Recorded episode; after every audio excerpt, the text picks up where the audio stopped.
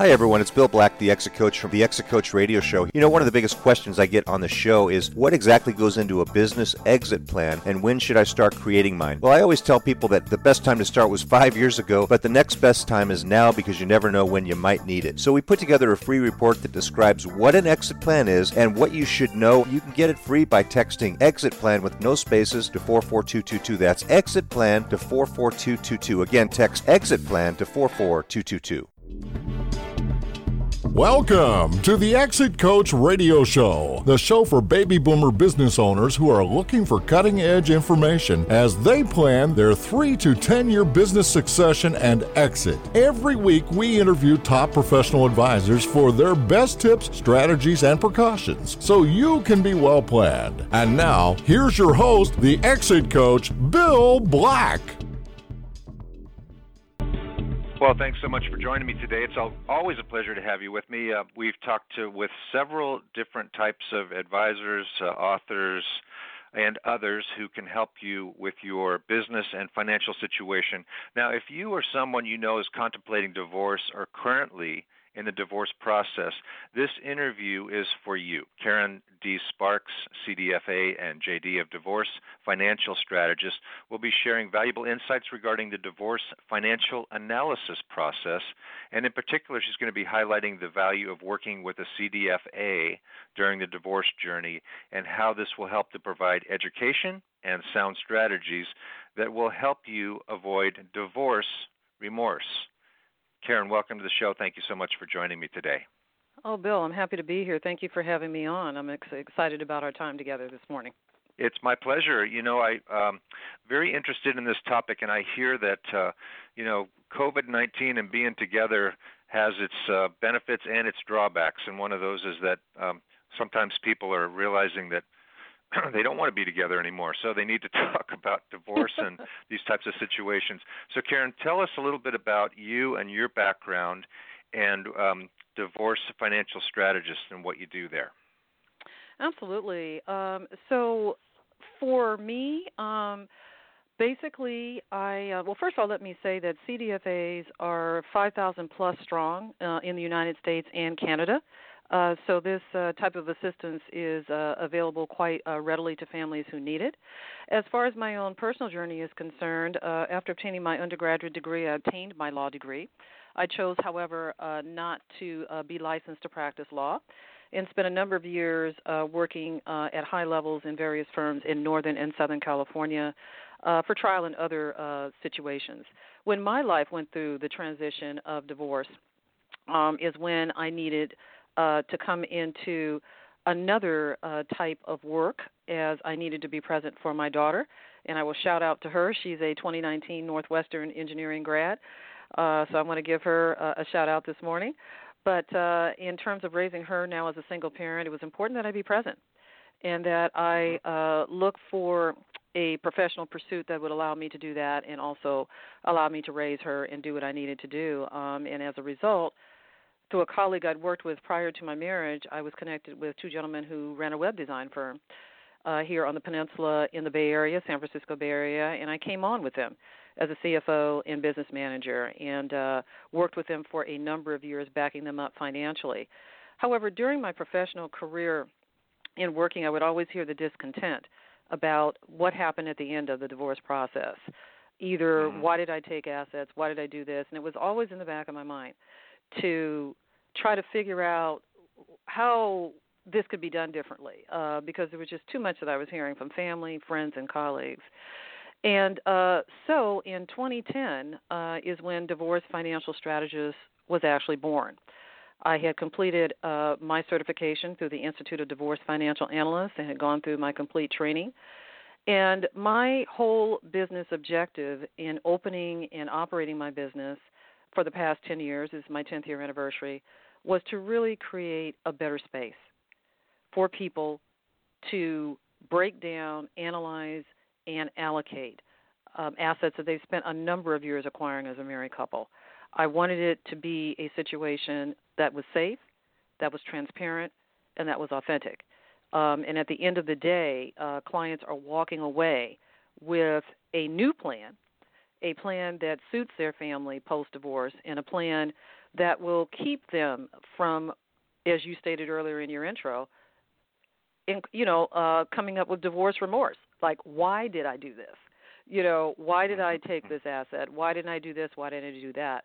The goal of my practice is to eliminate the why, actually. Um, that makes so, a lot of sense. Mm-hmm. Um, now, uh, Karen, do you work with um, individuals or couples? And, and what does that process of working with the CDFA look like?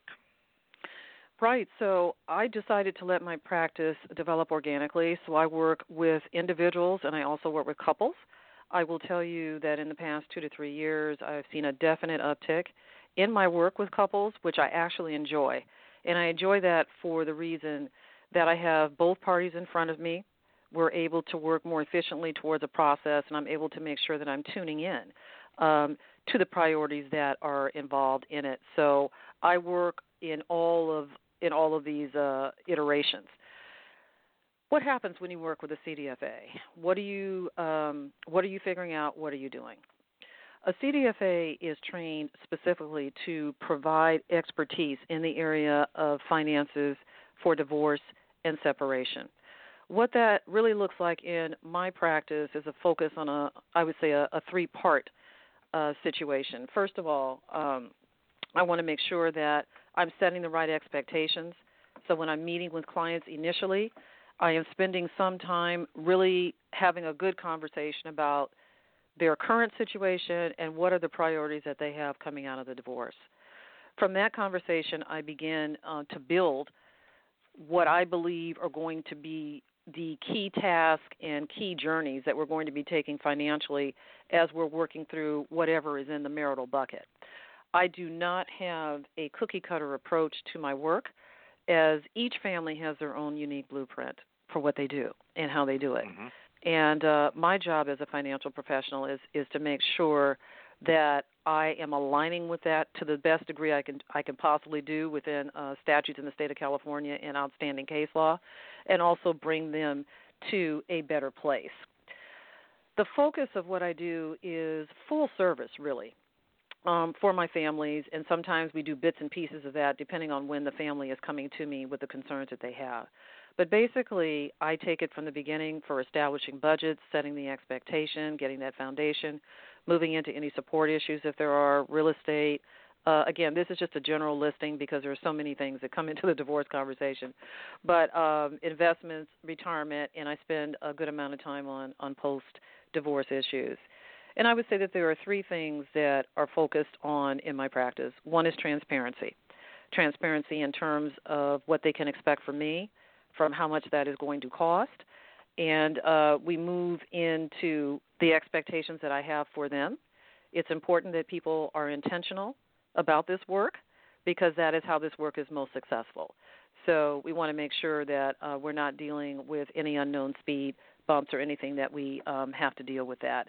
And the other is simply accountability in the process and making sure that uh, we have everything out on the table, that we're discussing everything out on the table, so that they can be educated and confirmed about the decisions that they're making. The education piece I'm emphasizing quite strongly because that is where a lot, and I mean a lot, of decisions go wrong.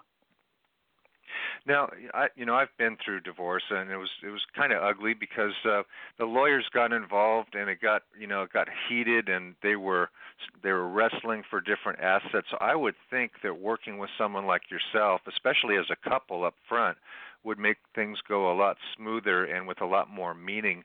Do you get involved in uh, in valuing businesses uh, as well? For instance, um, valuing uh, pulling together the values of the the kind of intangible assets?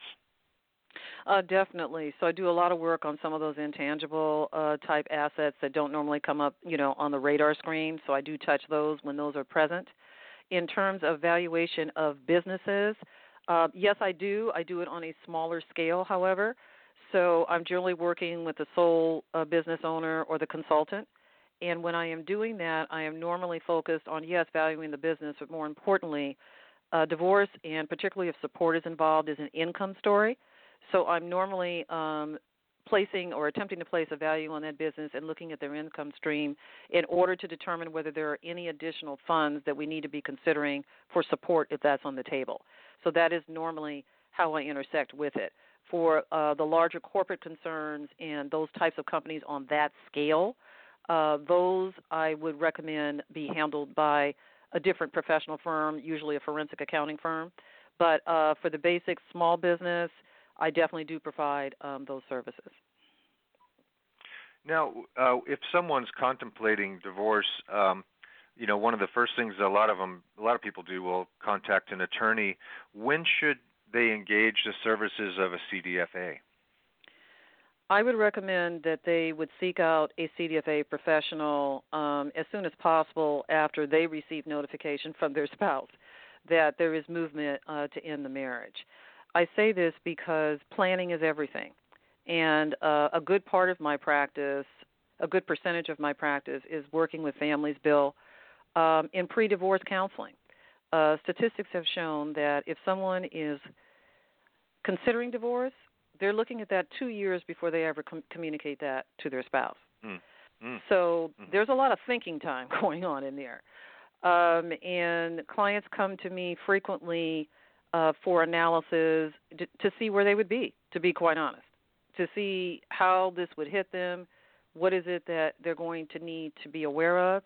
And so, in answer to your question, once you're the receiving spouse getting the information or the spouse giving the information, one of the first things that uh, you want to do is determine who really needs to be a part of your team right now. Um, divorce is an emotional process first and a rational process second. And what I would urge our listeners to consider if they or anyone they know are involved in this process is to step back a moment from the shock of receiving the information and whatnot and really consider what you need. And what you do need, first and foremost, is a trained financial professional to bring you through your assets and let you know where you stand first. If uh, the communication is not good between spouses, they don't play well in the sand field, we have some challenges there then at some point uh, counsel will need to be brought in. But I would highly recommend that you get a handle on where you stand on where you're going financially first, because uh, without that, it's going to be very difficult, I believe, to sort of move forward. And in order to find a professional that does this sort of work, a good starting place is the website, the Institute for Divorce Financial Analysts, and you can certainly go uh, to the drop down and see if you can find professionals in your area, and I would handle this just like you handle hiring any other professional.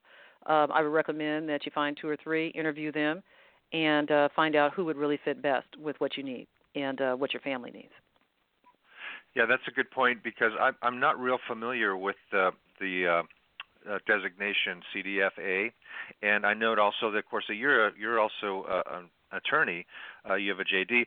So, uh, if, for instance, in the situation you mentioned, like uh, one individual in a marriage is contemplating, you know, I, I think I might want to get a divorce. I should mm-hmm. maybe get the services of CDFA. Now I'm doing that individually because I'm not tipping mm-hmm. the I'm not tipping right. the hat right at this point. Right, exactly. And now, would it be likely that that once my once my um, future ex uh, gets an, an attorney, or they, is it going to be a CDFA against an, an their attorney, or are there enough CDFAs to go around to represent both parties?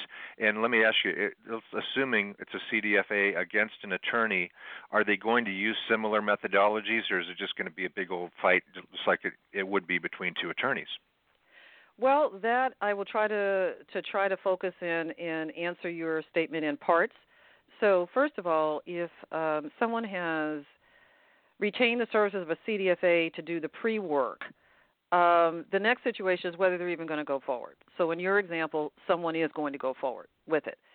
Um, and the other spouse has decided that um, win, lose, or draw, they're going to hire counsel and that sort of thing.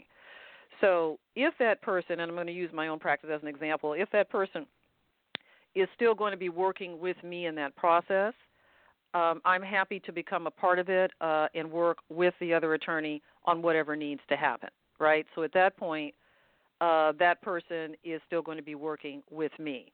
Um, are there times when each person has their own CDFA? Yes, there are.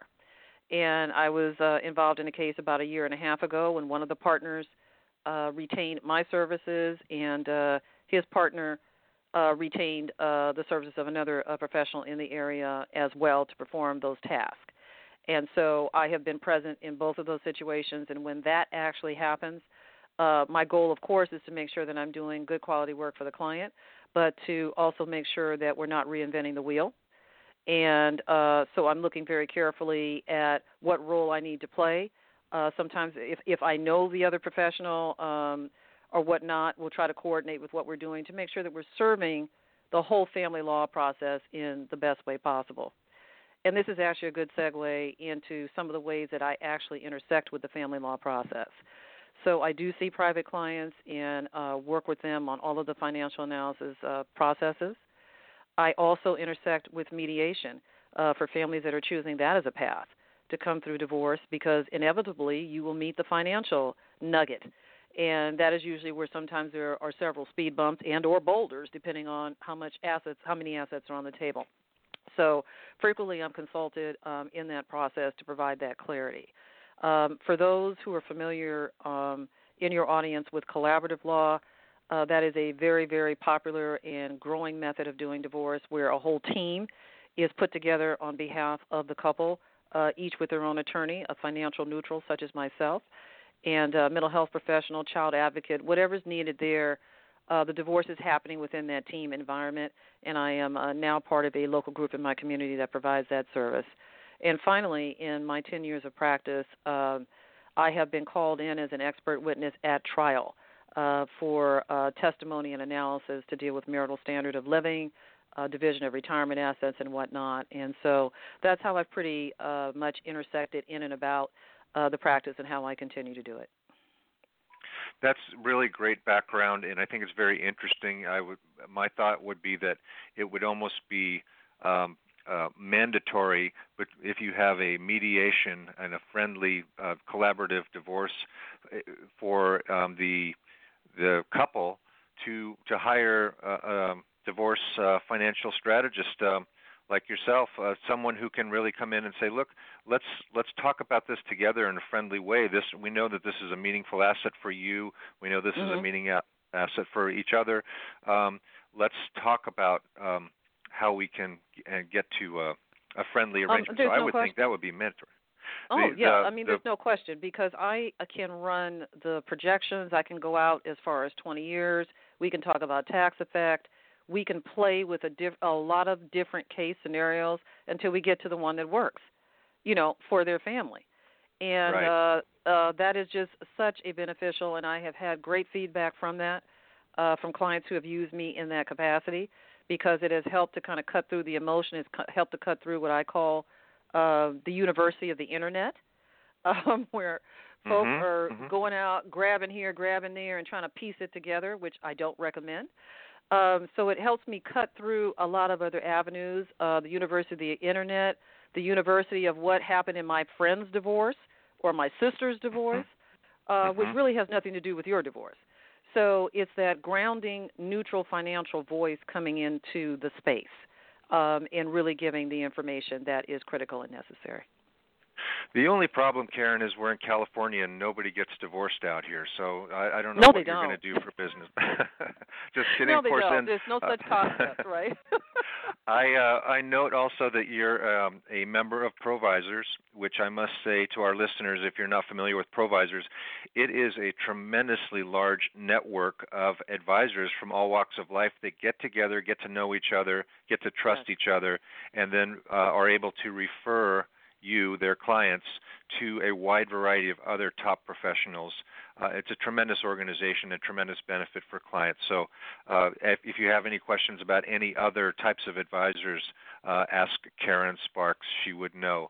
Um, Absolutely. Karen, your your website I note is uh, divorcefinancialstrategists.com. I'll say that once again: divorcefinancialstrategists dot com. It could be any clearer than that as far as what you do for people. I would encourage uh, our listeners to go to that website and, and take a look around and see what you like. And then, if you uh, are so inclined, give Karen a call or shoot her an email and let her know what you're thinking. And I'm sure you'd be happy to share a few minutes with folks that are just curious about how you oh, might no, work absolutely, with them. Right? absolutely. Uh, the best point of contact, of course, uh, is email for me. Um, phone is also good, and if you want to get a sense of kind of what a CDFA does, uh, my website is is a good uh, foray into that, and we will be uh, expanding that uh, in in honor of my 10th year anniversary. So stay tuned uh, for an updated uh, version of that as we move into the latter part of 2020. But for right now, that is a good foundational space for folk to uh, sort out. And thank you for the shout out for Provisors. Uh, it is uh, fantastic. It's a great group. It really is, and thank you and congratulations on your 10th anniversary. That's quite a milestone. Uh, and congratulations to your daughter for her graduation. That is another milestone. Uh, it's real been a real pleasure. I've learned a lot um, from our conversation. I hope our listeners have too, and I hope they'll get in touch. So uh, come back with us uh, at some point in the future, please, and uh, share more details uh, about what you're doing, and especially the case studies. We like to hear those. Karen, thank you so much for joining me today. It was my pleasure, Bill. Thank you for having me on the show. All right, and thank you for listening. Been a real pleasure. Uh, that's going to do it for our show today. Hope you stay safe. Hope you stay happy and healthy, and we'll see you again uh, here at Exit Coach Radio. Hey everybody, it's Bill Black, the Exit Coach from the Exit Coach Radio Show. One of the questions I get asked the most is how do I grow the value of my business? I'm so busy working in it, I need to work on it. So we've created a special report for you on 10 tips to grow the value of your business. Just text the word drivers to 44222 to get a special free report right to your inbox.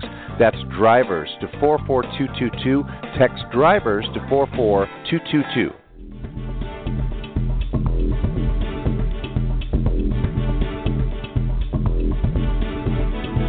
Thank you for listening to Exit Coach Radio.